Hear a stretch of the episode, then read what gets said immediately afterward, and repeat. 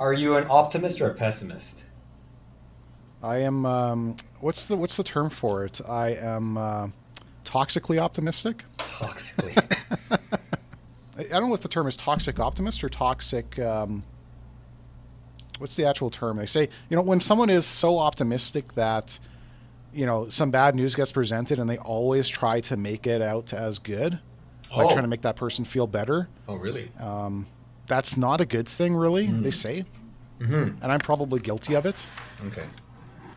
I was just thinking because uh, I don't know the exact term that you're thinking about, but uh, it's two days into summer, or actually, it's two days past the, the equinox, right? yeah, we lost four minutes yesterday. So there you go. There you go. The optimist, I think, would say that, oh, summer's approaching. You know, we get to go camping or enjoy the, the great weather. And, you know, we've had a pretty rough spring thus far uh, across the country, or at least in Alberta, in regards to like some flooding and smoke and fires and whatnot. So, but then the pessimist, as you just sort of mentioned, is like, oh, we lost four minutes of daylight yesterday. the days are only getting shorter now, right? What I've noticed is so far this spring slash summer, Yeah. there's been very few days when I could have the window open at night. Yesterday, Ah, last night, I had the yes, window yes. open Yeah. because it was, you know, 15 degrees, not Mm-hmm. super cold, not raining like crazy, not uh, insanely hot, and uh, um, and smoke coming in, you know. So that's nice. I, I would actually, yeah, we had our windows open last night as well, a couple, a couple of them, and uh, yeah, no smoke in the morning. So hmm hopefully that holds on. But uh, kids only have a, a week's, a week, less than a week, less than a week, days of school left, and uh, now it's yeah, summer's fast, fast approaching. So and then Stampede and all those good things, at least in Calgary, right?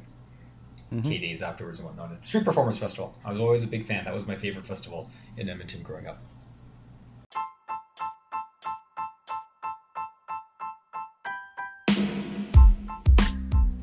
Hi, you're listening to the Justin Musings podcast with Justin Lee and Markus Muse. We're two advisors with CG Wealth Management in Alberta who finish off our weeks connecting over Zoom to discuss that week that was. Any charts or links that we refer to, as well as an archive of past podcasts, can be found at muse.ca slash podcast. Please enjoy our largely unedited and unfiltered discussion for the week. Thanks, Justin. Yeah, and this week we are having a lively discussion about accredited investor status and uh, different types of investments out there available to people with accredited investor status. What does it all mean?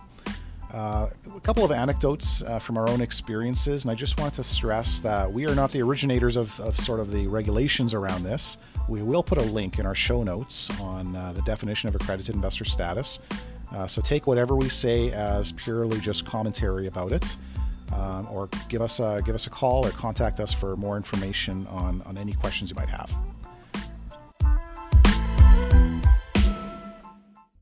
So I would like to think that both you and I um, are in favor for the, the democratization of the uh, investment world, right?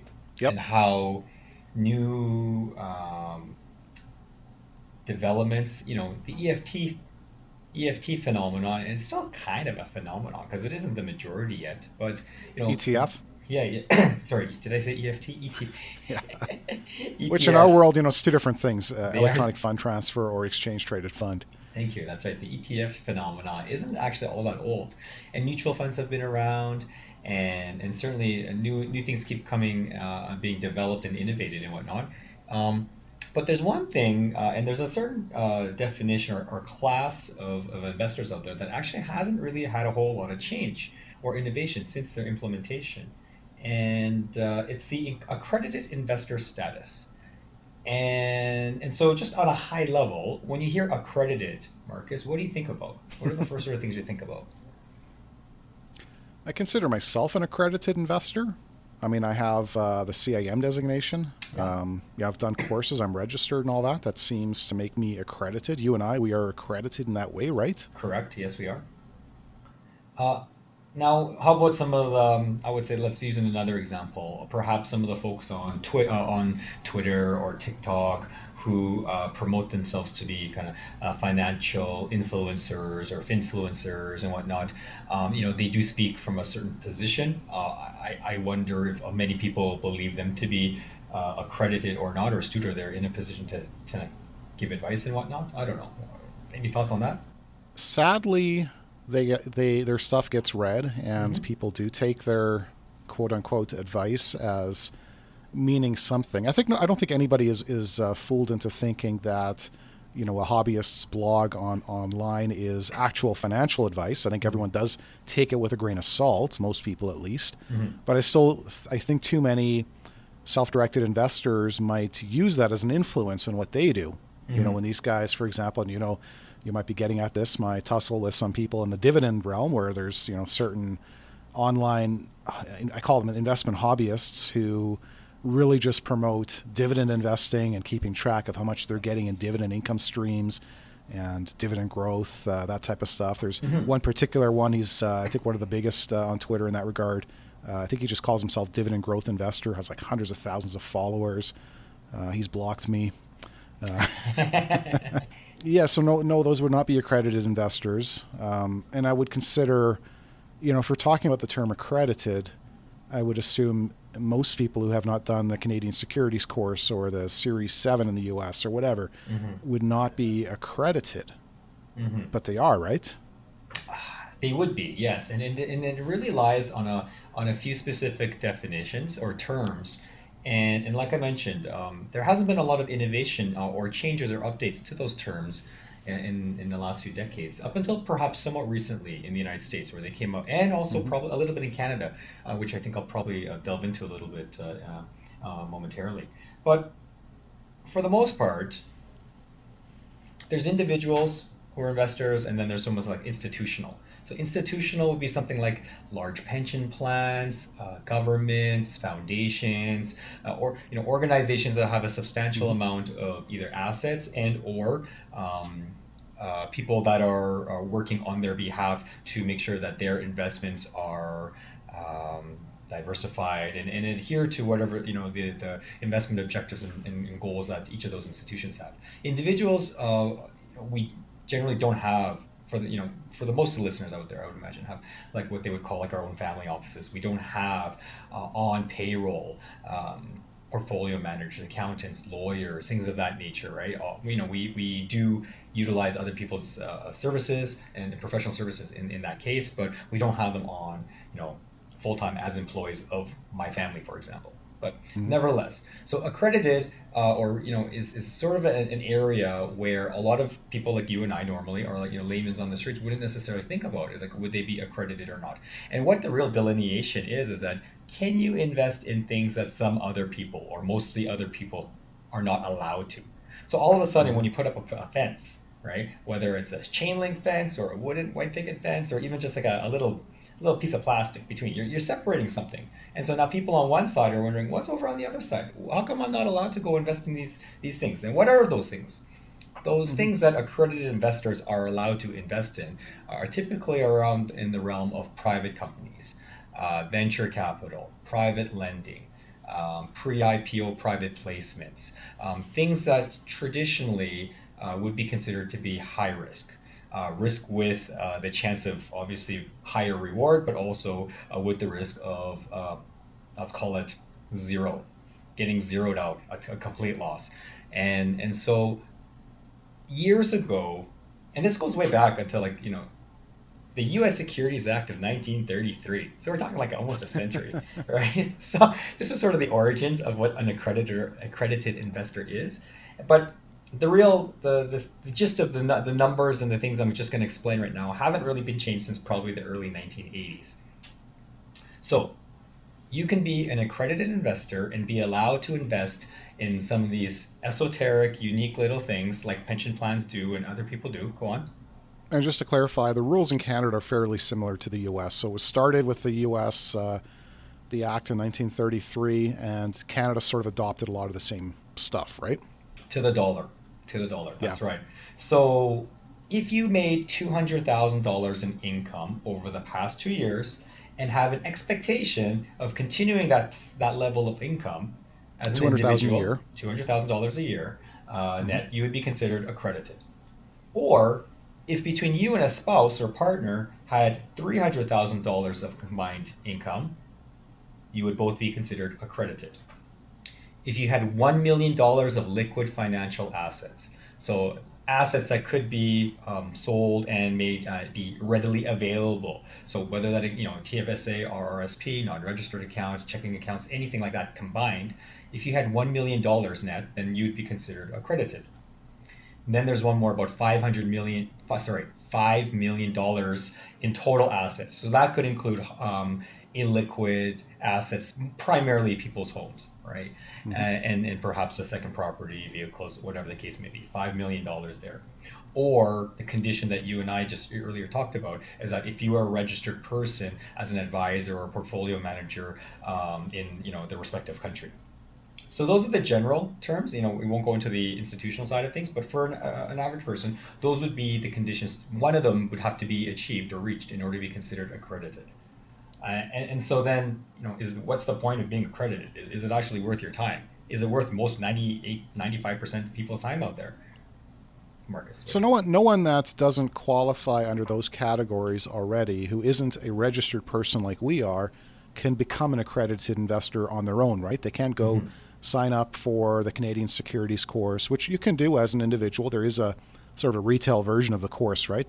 For personal personal learning, right? Absolutely, yeah. education. So you can't you can't go and do that and become an accredited investor, or in other words, a university professor in finance cannot become an accredited investor if they don't make enough money or have enough net worth. Is that correct? Currently, currently, currently, currently, you are correct. Currently, so here's an example of someone who's perhaps maybe yeah a professor in finance, or maybe he's taking their MBA or is almost finished mm-hmm. or, completed their, uh, or maybe even is a you know a CPA, a chartered professional accountant, right? Uh, in, in for the most part, even though they may have to be dealing with um, numbers and investments and you know being fairly financial astute uh, by the by the pure outright definition of those numbers that we just mentioned, they wouldn't be considered accredited. But there's some changes that have been proposed, and and most recently in the United States, um, there was a proposal in, in the House of Reps that uh, I think it was the Fair Investment Opportunities for Professional Experts Act. That's a multiple, right? But you can kind of professional tell experts. Professional experts. So it remains to be seen what you know. This is what, what what fully constructs out of this, right? But the mm-hmm. general thought would be that if you were um, again, you know, a, a chartered uh, business uh, evaluator, or you were a chartered uh, professional accountant, um, probably not a professional engineer, right? It's got to be something re- related or particularly has a day-to-day exposure to uh, numbers, accounting, finance, things of that nature, right? Um, it's been proposed, so we'll see if there's some changes on that. There's also another one, the Accredited Investor Definition Review Act, right? And so this is something where they've actually suggested, and, and they're thinking perhaps if an individual uh, were to get the appropriate credentials or certification. So maybe it is a you know a, um, a comprehensive evening course at the call, local college, or maybe mm-hmm. it's in Canada the Canadian Securities course, right? And maybe it's um, proving some testing, some you know some designation. Then perhaps that would also be eligible to be an accredited investor. So there's there's some changes that are being proposed right now, and and the thing is, those numbers that we talked about, two hundred thousand dollars a year in income, three hundred thousand dollars in combined income. Those are you know large numbers. They are undoubtedly in today's dollars, but those numbers were actually basically instituted like in the eighties. So by so they used to be very large numbers. Yeah, very large numbers. But by inflation, I mean you know it's not 30 cent a liter gasoline anymore like the 80s it's a dollar 50 so you know $200000 income in the 80s is you know you're looking at half a million dollars probably in some senses right? You would assume that that person definitely has a university degree and must have some financial know-how to get to that level of income or those that level of, of uh, net assets. Potentially. And that's part of the implied you know so but back, back in the time they just went with some hard numbers to go with right? And, and, and so you know, you can have extraordinarily uh, intelligent and, and, and well, uh, you know, people who are very comfortable in the finance space, but not have those numbers. And on the opposite side, you can have some very wealthy people who easily achieve those numbers, but are, are financially ignorant, right? And so for someone to have a, a, very large bank account but is financially ignorant, to be them to be considered, this is part of the debate, is that are those really accredited investors? Or are they just investors that are able to withstand a loss, a potential loss in their investments, right? So on one side or the other, what, what side of the debate you'd look at, but you can certainly see that you know there's certainly a lot of wealthy, ignorant people out there, and there's also a lot of very uh, astute, intelligent people who just don't make two hundred thousand dollars a year, right? I don't know yeah. what the average uh, finance professor is at the university is making these days, but uh, um, it might be difficult. Yeah, the, the whole spirit of the accredited investor rules is, is, well understood. It is obviously to restrict access to certain investments that can cause a lot of financial pain if uh, if someone who is not as financially astute got into them. So on the one hand, this restriction now has caused some, I guess, some pushback from the public at large, and that's maybe what pushed these changes through in the states. Mm-hmm. Uh, what was happening in the last couple of years, a lot of wealth was made in owning private companies, which then would go public, and when they become public, usually the stock goes down. You know, you saw a lot of this. A lot of these companies that went public in the last couple of years. You know, you think about you know your Beyond Meat and uh, Spotify, for example. Rivian, some electric vehicle companies, things of that nature. Spotify, Rivian's, well, yeah, Rivian's gone down a lot. I'm not, Spotify's probably been okay, but 52 week high, I think, actually, to be to be honest. But yeah, for the past for year, them. for the past year, right? But. Um, so like all, all the wealth. So you, you rewind 20, 30 years. There was a lot of wealth that could be made buying an internet startup company. That company would IPO at an early stage of their development when they were still worth only $100 million or something and the general public got to access, got, got to participate in that growth from that point forward, owning the public stock. Nowadays, it, it's become much more and more, and it's probably because there's so much money in the hands of these private uh, investors, you know, the uh, the Andreessen Horowitzes of the world and the Peter Thiels and so forth. They're they're the ones providing a lot of the capital financing to a lot of high tech startups. That's keeping these companies private for a lot longer, and thus uh, the the average non-accredited investor just doesn't get access to them, or only gets access to them once they're at a really insanely high valuation when they go public, and then only they only participate in in the, the, the losses from that point on.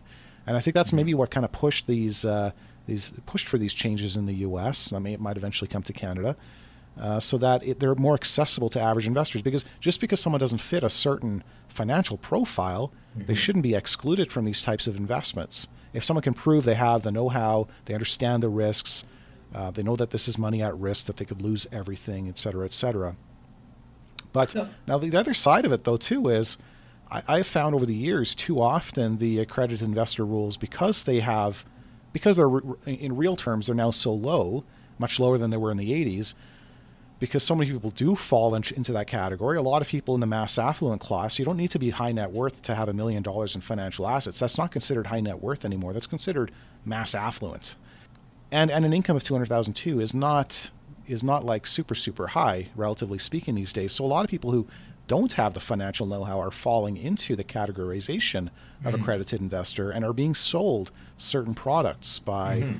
certain um, companies out there that, that specifically create these just for accredited investors. And and, and and you end up with people people being in these types of products who absolutely shouldn't be because they just don't have the know-how. They don't know what they're getting into but some salesperson told them okay you're you check off the check boxes. You're an accredited investor so you can put your entire uh, retirement plan into this so on that note what are some of the examples? And I mentioned a little, a, a, couple of them right now. So, what would be the sort of accredited, you know, investments that are right now only eligible for, uh, or mainly eligible for accredited investors? Off the top of my head, I can think of um, private real estate. So, kind of yep. like a publicly traded real, real estate investment trust, but in, in but a private one and they might own different assets or different buildings or different you know property uh, in different particular maybe uh, specific sectors. You know maybe you're investing in office towers in, in denver or maybe you're uh, mm-hmm. owning car washes in, in the southwest right? Something like that. Something you know a little bit different from some other uh, real estate. But instead it's still it's still real estate. Yeah, and that's a perfect example. Like I, I brought up the example of like these these high tech startups and stuff, but mm-hmm. very popular, especially here in Alberta, are, are these real estate funds. Now, if you're an investor and you're a non accredited investor and you want to invest in real estate, what are your choices? Borrow a ton of money from the bank and buy some kind of rental property where you can lose a lot of money on, as we talked you know, a couple of weeks ago. or buy a REITs, buy, buy one of those standard uh, REITs that are out there. And often with those types of REITs, you end up having just a lot of because these REITs they you know they, they collect you know the money comes in they have to invest in various prop uh, various properties they tend to invest in a lot of the larger things out there which can also be riskier as we found in the last little while I'm sitting in, in an office tower where our floor is almost entirely empty except for us where I know if I was the owner of this office tower I don't see any way that they're making money mm-hmm. or the mall that's attached to it. There's no way it's making money. But smaller private real estate investments are able to invest in smaller things, smaller office parks, uh, smaller industrial parks, things like that, which by themselves I think actually have a lower risk profile than buying an office tower. So what I'm getting at is when you're in these bigger, these bigger, more publicly available things, they have to buy the big things. They have to buy office towers, malls, things like that. Mm-hmm. Whereas the smaller things, which are only available to credit investors, can buy the less risky, smaller properties, which, you know, might might end up. I, I, can't, I can't guarantee anything, but they yeah. might end up with better outcomes for those investors who are able to get into them. Sure. Uh, aside from real estate, you know, we did talk about uh, technology uh, or some kind of like the startups or the late stage growth companies, as some would say. Uh, I, you know, from from I will say, you know, personally, a personal disclosure, um, I had invested uh, pre pre public uh, in an investment vehicle that owned shares in DraftKings, and my wife had owned shares in Airbnb before they went public. And then once they went public, then we you know could sell it if we choose to and, and then there was certainly a pop-up um, because of the time they IPO'd uh, or they went public and also the demand for names like that. I mean, Airbnb is ubiquitous. We've all probably, most all of us have used that service. And DraftKings, well, I don't actually use the service, and I, I subsequently sold it. Um, you know, that them or their peers are in every single, you know, sports channel in between every sporting uh, uh, sports broadcast, right? So um, they're pervasive as well. So yeah, that technology stuff. I, I'll also say um, that I do have a client in that is in uh, that owns a, a little bit of SpaceX, right? SpaceX is a is a private company, right? The one one of the companies out there like how the heck do you you know shoot a rocket and then land its you know booster back onto this floating platform in the ocean sort of idea, and da, da, da, da, right? And we know who you know the owner is and all of that. So it, it's sort of a it's one of those trophy names, right? That people think, oh, that's a really neat company, or that's a really innovative company, right? Here's a perfect example. You brought up Airbnb, and like, let's talk about where was the wealth made on Airbnb. Mm-hmm. So Airbnb IPO'd at sixty-eight dollars a share. On the day it IPO'd, it traded up to one hundred and forty-six dollars a share. Do you know what it's at today? Uh, 30, 40, something. 100, 125 dollars. One twenty-five. My bad. So. Okay if you were one of the very very special people that was able to buy it on the IPO, and we're talking about you know probably just the highest net worth uh, investors at the biggest firms who got access to that IPO, mm-hmm. um, you bought at 68 and you've you've almost doubled your money. If you were someone like yourself who got access at uh, at the pri- in the private markets, do you remember what price you were able to access it at relative to today's less, public share price? Less than or peer uh, or equivalent to the IPO price. So less than 68 dollars. Mm-hmm everyone, absolutely everyone who bought it on the public markets, unless you bought it at the beginning of this year at uh, 85 bucks, uh, pretty much everyone, it went as high as 100 and well, over 200 dollars. Uh, everyone in the public markets has lost money on it pretty much. And mm-hmm. so, what's what's what, what kind of gets me about the whole accredited investor thing is the mm-hmm. public markets are fair game for everyone, so yes. everyone can knock their knock their socks off buying this company, losing a bunch of money. Yeah. Everybody can also buy Bitcoin and stuff with no there's no restrictions there, lose all their money, you know, or whatever, mm-hmm. you know, micro caps, things on the venture exchange, whatever, no problem. But getting into a private company uh, because its information is not as publicly disseminated or publicly available, because it's not as liquid, that's why there's these rules where mm-hmm. the average person or the average person who doesn't qualify for the accredited status can't get into it, can't participate in that wealth, uh, wealth appreciation. Yeah, one of the things that came up in the in the in the, in the United States uh, when they're de- debating this is that uh, you know to your point about accessibility or having just kind of a, availability for a, a broad spectrum uh, of people to potentially benefit from is that they they may explicitly made a couple comments about how right now in the United States uh, only uh, of all the accredited people who reach who are accredited investors, uh, 1.3 of them, 1.3 percent, uh, are African American, and 2.8 percent mm-hmm. of them are Latino uh, or Latinx. And, and so you see that what they're looking to do is trying to again broaden or have the ability that a, a broad section of, of, the population, a much broader se- uh, section of the population, can participate in these uh, wealth generational, uh, wealth generating or, or profitable situations, and not just kind of people who've structurally benefited from generations or or just happen to you know uh, um, have a de- definition fall into their lap, right? So accessibility, to your point again, I think is one of the main key reasons is that they're looking to again to use the term democratize or the ability or you know have the uh, more and more people uh, um, have the opportunity to to build and uh, and retain wealth. you know, but the thing is, you know, aside from like tech companies and you know, another area that comes up is uh, private lending. Uh, you know, a lot of the banks these days, particularly in Canada, where we are a little bit more conservative in our financial institutions, um, they've been required. You know, the the financial superintendents and, and the regulators have actually said that we want you, bank, big bank A, B, C, D, E, we want you to increase your loan loss provisions because we know that interest rates are increasing. We know that there's going to be a higher likelihood of, of loan losses that you have uh, entered into. And so we want to make sure that you can handle it.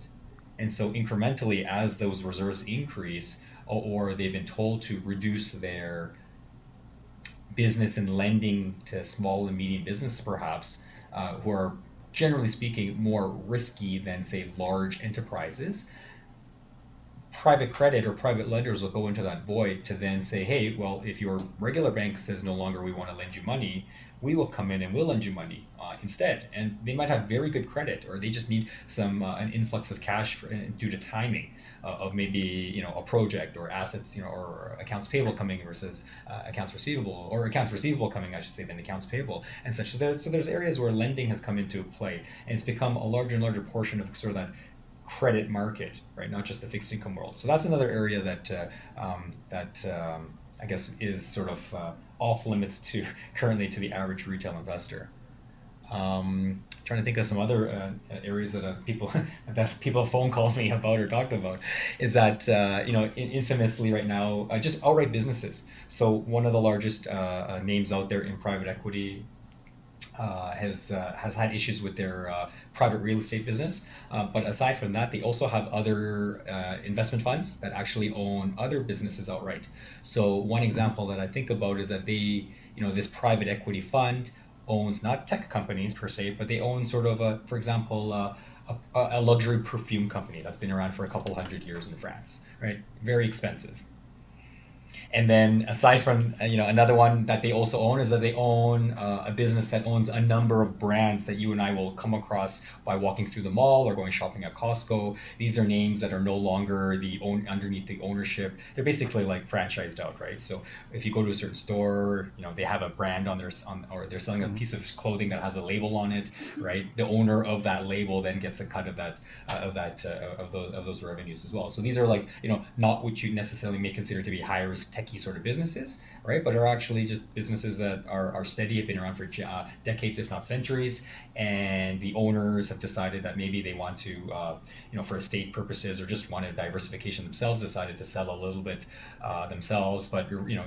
retain some management in there, right? So another area that is sort of it's, it's businesses. It's just that they end up are privately traded or privately owned, and there's far more privately owned businesses out there than there are publicly owned businesses, right? So it makes sense to to invest in them in some regards because they kind of are like the last frontier of investing in a way in that our public markets have become so heavily traded and so efficient as a result yes that often there isn't much alpha to be found in just buying publicly traded companies like mm-hmm.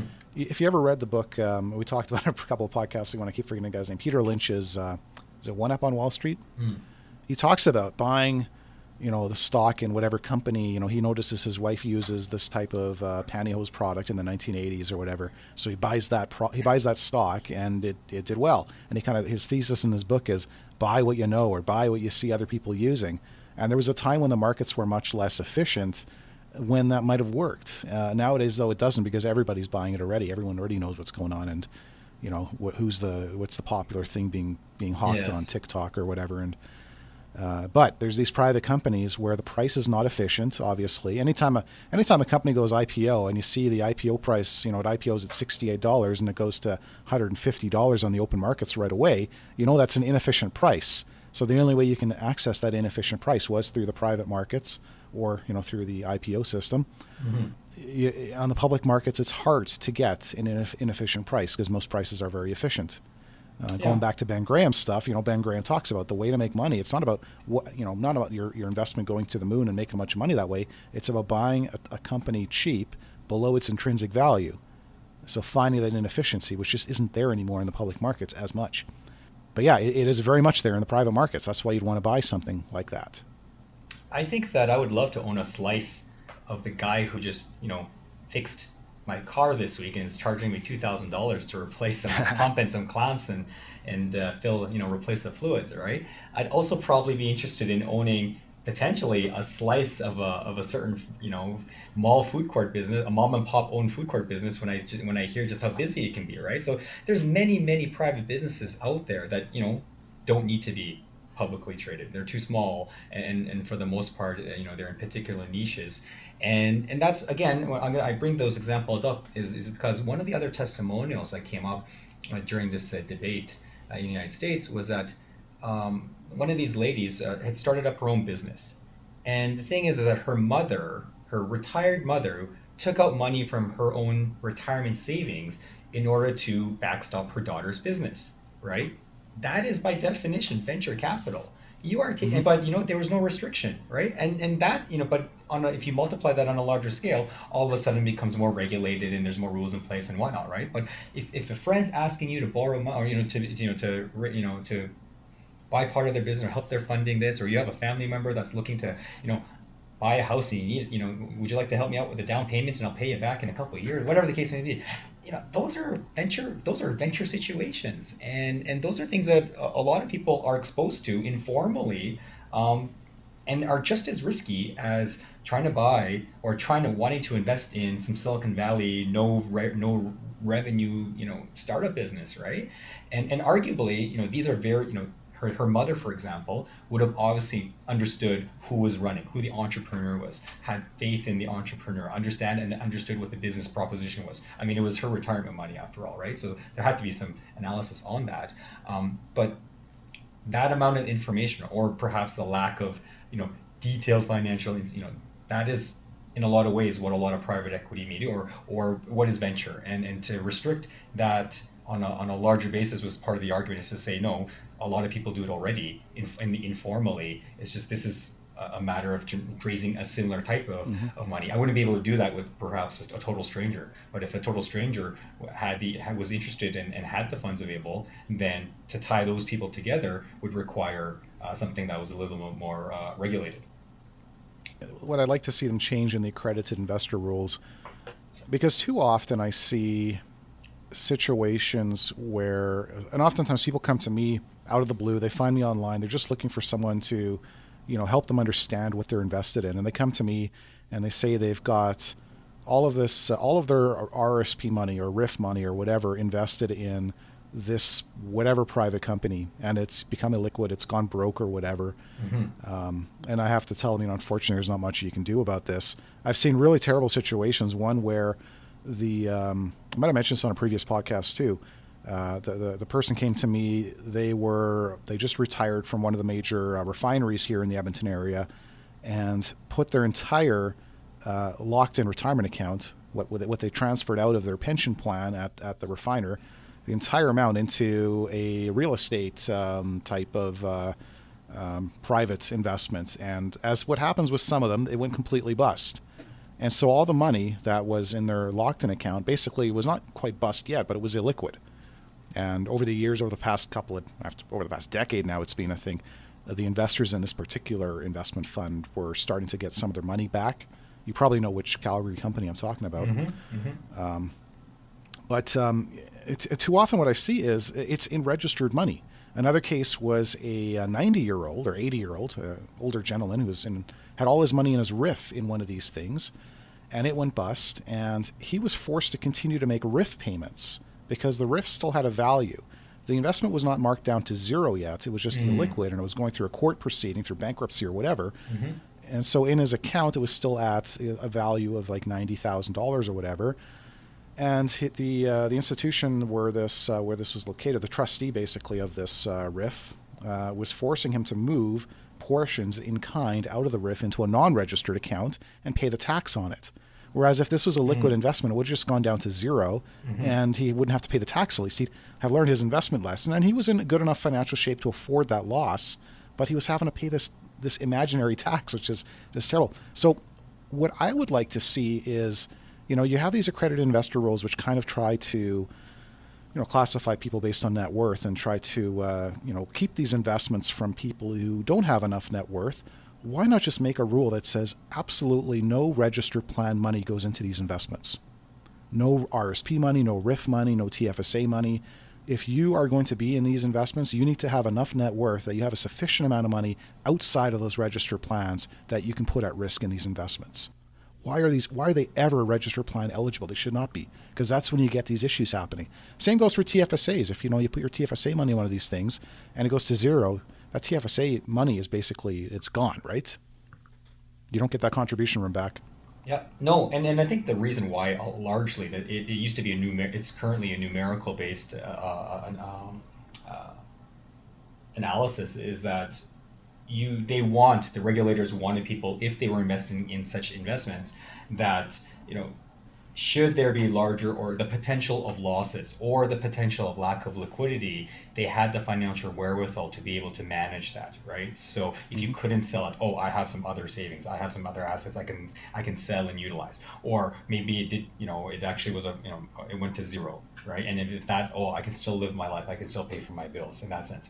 You know, not having in a registered account, most of the, you know, the non the accredited type investors or investments that I see these days are not registered plan eligible and, and in some senses it's good in, in you know to your point because you know you're not touching retirement income or income that is in an area you know, for a child's education or potentially for a down payment on a home, right? So that's that's an that's an interesting twist on that.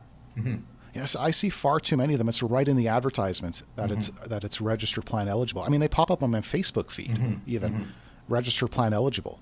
And what happens too often is, and I'll be I'll be totally honest, my my portfolio that I manage the uh, the income sleeve of that portfolio has a 15% allocation to a uh, a private real estate investment that is only available to accredited investors. As a portfolio manager, I'm able to use it in my portfolio for all my clients, even if they are not accredited investors. On behalf, yes. Uh, but it's a 15% allocation of the income sleeve, which whittles down to less than 7%, uh, maybe at most 7.5% in my 50 50 allocation. Mm-hmm that's a small allocation. Worst comes to worst, it's it, you know it's it's not even what people saw declines of in the bond allocation last yes. year, with bonds having yeah. gone down 15 percent. Mm-hmm.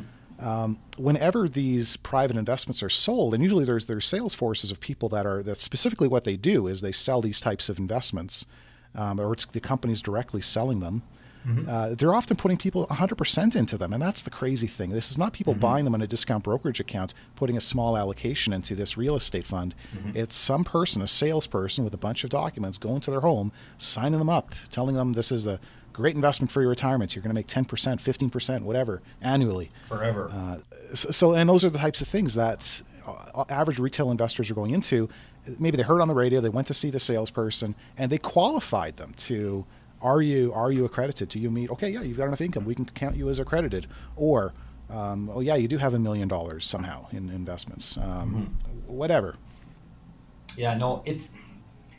I talked about that fence, like what's on the other side of that fence, and and for a lot of things, you know, there are some good investments out there that are private, that are illiquid, and, and, and you know most of the pension plans. So you look at the details of the CPP or uh, Ontario Teachers or, or, even AIMCO here in. Alberta. Mm-hmm. A substantial portion of their investments are in private illiquid investments, and and, and so why are they doing that, right? And it's you know it's it's for the potential for uncorrelated to public market returns. Diversification. It's diversification. It's for stability. Maybe it, it's a solid income generating uh, um, business. You know, for example, today I, I, heard I saw in the news that uh, I think it's OMERS, you know, one of the major plans in the United, uh, pensions in, in Ontario. They're looking to buy a portion of Maple Leaf Entertainment, right? And you know they're going to own a bit of the. And Maple Leaf Entertainment is is an investment that has been bouncing around between all these different uh, pension yeah. plans over the years too, right? It's, but, I think teachers owned it for a while in Ontario and, and, so the thing is like you know sort of joking is like the Maple Leafs. Do you want that you know does a pension plan rather uh, a sports team to be a winning sports team or a team that just continues to generate gate and, and revenue, right? And, and mm-hmm. so you know there is an uncorrelated investment, a professional sports team in probably the most one of the most rabid fan bases in, in the world, right? In Toronto. So they are looking for uncorrelated, uh, different type investments, right? To offset those things, you are getting higher fees likely you know, most of these uh, private investments have a, a higher uh, management expense ratio. They have performance fees. They got uh, mm-hmm. waterfall. You know, a lot of things that will, in the end, that's how they make their money. The general partners that you know they make their money, but you know it's or illiquidity, as you said. Sometimes these things, you know, they, they're not daily. Like just like our house isn't marked daily, or the value of our homes are not marked daily. Neither are these most of these other investments. They're marked maybe perhaps uh, quarterly, annually. Perhaps you can only invest or sell quarterly, monthly, annually, yep. right? And even then, potentially, like uh, one of the major pensions out there that have started to do is that they've, or sorry, not pensions, one of the major private equity investor uh, institutions out there, what they've had to do now is gate, meaning they limit the amount of redemptions that they allow per mm-hmm. client per quarter, right? And so these are a, a major trade-offs. And so the grass isn't necessarily always greener. It is certainly potentially very attractive, but there are a lot of trade-offs to be made, right, in, in order to invest in them those are certainly the biggest risks the mm-hmm. uh, the liquidity of the investments. And i think that's the main thing that differentiates between accredited and non-accredited because obviously you can get publicly traded investments available to everyone that are super super risky and go down to zero. Yeah. But i think the big thing with uh, investments available only to accredited investors are those which are less liquid less than daily liquidity um, or in that case, can can stop liquidity entirely. The thinking is that a non-accredited investor needs to be in something that they at least can liquidate on the open market if they absolutely need to. That they cannot be in an investment that says, "Nope, you don't have access to your money." Mm-hmm. And so, I think there, you know, the, the intention. What I, where I'm thinking, my headspace is, is that I think the intention of the accredited investor rules are, are relatively sound. There's a principle behind it, is that you do not want to have most people invested in things that are, are a little or are um, a liquid, uh, maybe mm-hmm. hard to sell or have higher fees, even with the potential for higher returns, is that it may not, it generally doesn't fit. And then oftentimes people will invest more than they probably should. Like you said, your seven and a half or 15% weighting in your fixed income side uh, of your model is that it's it's limited to that portion. And and for mo- many people out there, um, they don't use the same parameters that a portfolio manager uh, would do because it's you know it's their own personal investments.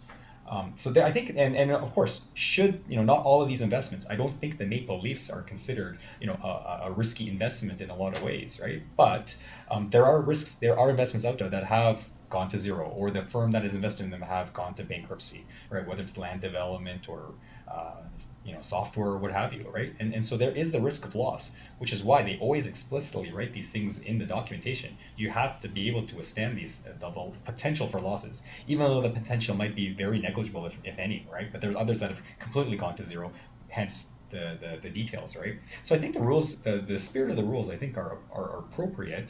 Um, opening it up to everybody, I suppose everybody can make money. Everybody can lose money too, right? You're just opening all those options out for everyone. And and I do, but I and I, wonder if these proposed rules that are in the United States right now invariably will come to Canada. Is that will it benefit all of us? Is it, it doesn't even make sense for most of us even to consider, right? Like, yeah, uh, maybe I can go write maybe I can go write a course and then say that I'm accredited and then start investing in some private real estate, right? But is it is it really worth my time? That's what I was just going to ask: is do we need uh, these types of investments in our in our portfolios? Do we need private investments and alternatives and all this other other stuff? Mm-hmm. I think not. I think a portfolio is complete if it owns a diversified uh, mix of, of publicly traded stocks around the world, uh, in combination with bonds, based on whatever your risk tolerance level, et cetera, et cetera. But it, it's a nice to have, right? It's especially yes. if you have the risk the, the risk appetite for it. It's a nice to have. It is. I think so. I think you're right. I think for the vast majority of people out there, the vast, even the institutions out there, in a lot of ways, uh, the public markets are, are, are, large enough that you can kind of get your appropriate uh, targets and your, your appropriate goals achieved through those vehicles. But should there be something uh, that is uh, private or illiquid that fits your fits your situation. Maybe you particularly um, like real estate, or maybe uh, you want to uh, loan money at a slightly higher rate, or you want to get the same rates lending out money as the banks do, and not what the G- they, what they pay out in GICs, right? I, I think there are, are uh, appropriate bites that uh, certain investors can can take in order to do that, and and coming from experience both personally and on behalf of some of the clients you know some of the uh, private investments that we have gone through have done um, extraordinarily well and then, of course, there's been a couple that have done fairly poorly, but you go into it and you average it out, and you go into go into those sort of things, understanding it, understanding it, it's part of a, of a broader portfolio, uh, and uh, you can uh, rationalize it that way. So. I think we'll wait and see, right? Um, I, you know, if anything, I probably would want to see those numbers increase you know, I, I think two hundred thousand dollars per year, like you mm-hmm. said, um, probably could be bumped up reasonably up to maybe even three hundred. You know, it doesn't have to be half a million, but move all those numbers up a little bit more. Like I said, if if if gasoline yeah. was 30, 30 cents a liter 30 years, 40 years ago, um, I think we can move those numbers a little bit higher at the same time and not just open it up because you could write an exam. Yep, and uh, and eliminate the ability to put register plan money into into those types of products. I think I think that's a letter you can write to uh, to the uh, self-regulatory organization here in Canada and see if they uh, take a bite right. on that. That might be something for. It might not even necessarily be something that they have to change, but it's something maybe that which part of the Canadian government uh, oversees register plans and stuff like mm, that, right? Mm, uh, mm, mm, yeah, just to, just to say, for RSP eligibility, it has to be a publicly traded company. Mm-hmm. Yeah, I know they've they've made that they made the the allowance for what can go into register plans so broad. Um, that mm-hmm. certainly can be brought back a little bit. I think. I, I, I don't know. That's that, that's an opinion. I, th- yeah. I know that's uh, that's my opinion, just from my experience. I think it would protect more investors to eliminate register plan money from contention, even when it comes to these types of uh, investments. Yeah, and and I'll say, yeah, my my two cents on that is that even though we're looking, these are large numbers again. I mean, honestly, like the average, the, the two hundred thousand dollars income in a year, right, is is far higher than the median average income in Canada, right? Um, mm-hmm. But I would say that if I if I were the the regulator, I would probably look at increasing, uh, you know, two hundred to call it like three hundred right? Let's make it a step increase, right? And then those other numbers that we talked before, a commensurate increase as well, step change in that. And then um, I like your suggestion, Yep. Anyway, so it's it's not yeah it's not everybody it's not for everybody, but it is for some. And but I think uh, the discussion is, is warranted and it's worth updating. And if anybody is interested or curious as to if they would be eligible, and, and maybe again go into deeper detail as to why you may even want to consider this, right, uh, as part of your portfolio, um, I think both uh, Markus and I would be more than happy to have those conversations, even on a theoretical basis. we can tell you all about all the investments that are available to accredited investors. and how most, yeah, all of them, yeah. Excellent. well, there are there are some interesting things. Like if you want some exact details, uh, I think we're both kind of reluctant to talk specifics on this episode, just yeah. just so that we're not you know coming off selling certain types of investments no, and exactly. getting Again. people to hunt down some salesperson who will sell them that investment. But uh, yeah, there, there's some interesting stuff out there. Um, you know, when you go beyond the uh, the basics, uh, the basic stuff available in the uh, the broad markets, uh, you know, publicly traded markets. Mm-hmm. Excellent. Shall we call it that? Yep, that'll All be right. it. Have a great weekend. Take care.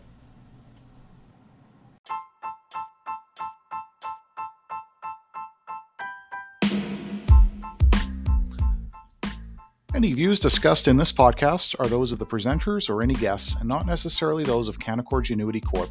Statements expressed herein are not intended to provide tax, legal, or financial advice, and under no circumstances should be construed as a solicitation to act as securities broker or dealer in any jurisdiction.